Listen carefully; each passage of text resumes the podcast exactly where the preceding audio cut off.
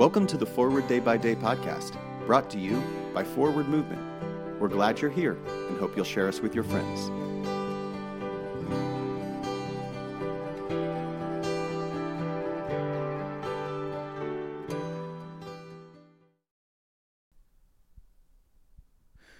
Today is Sunday, February 20th, 2022.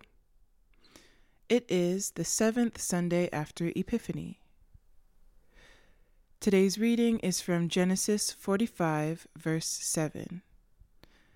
God sent me before you to preserve for you a remnant on earth, and to keep alive for you many survivors.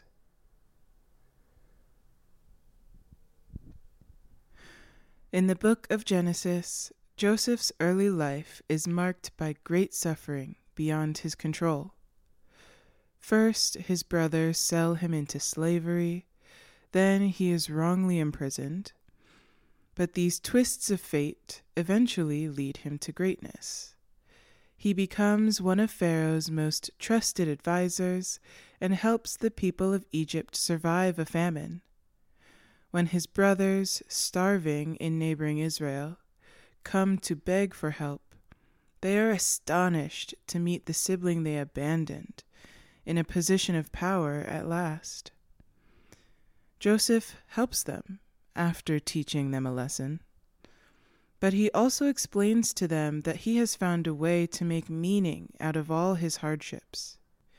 He has realized that without his enslavement and imprisonment, he never would have been able to protect his family or ensure that they would survive to the next generation.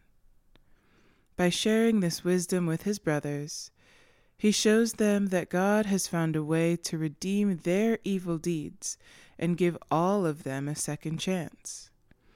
If God could do this for Joseph's brothers, God can surely do the same for us.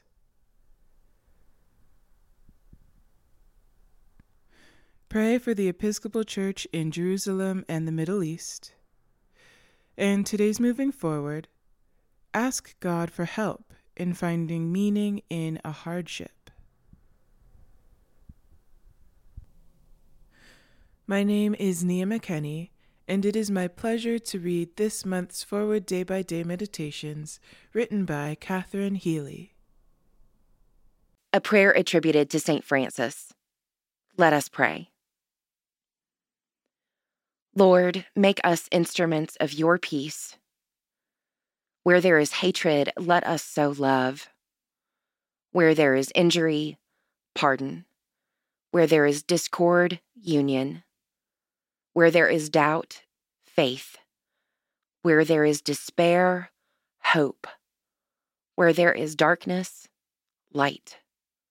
Where there is sadness, joy. Grant that we may not so much seek to be consoled as to console, to be understood as to understand, to be loved as to love.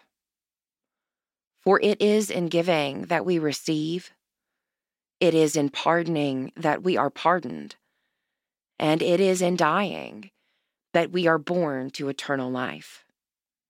Amen. Thanks for spending part of your day with us. Join the discussion about today's devotional at prayer.forwardmovement.org, where you can also find a full list of today's scripture readings, more daily prayer resources, and information on how to subscribe to the print edition of Forward Day by Day. This podcast is produced by Forward Movement, a ministry of the Episcopal Church. Make a donation or explore our full catalog of books, small group studies, and personal spiritual resources at forwardmovement.org May God bless you and those you love this day and always.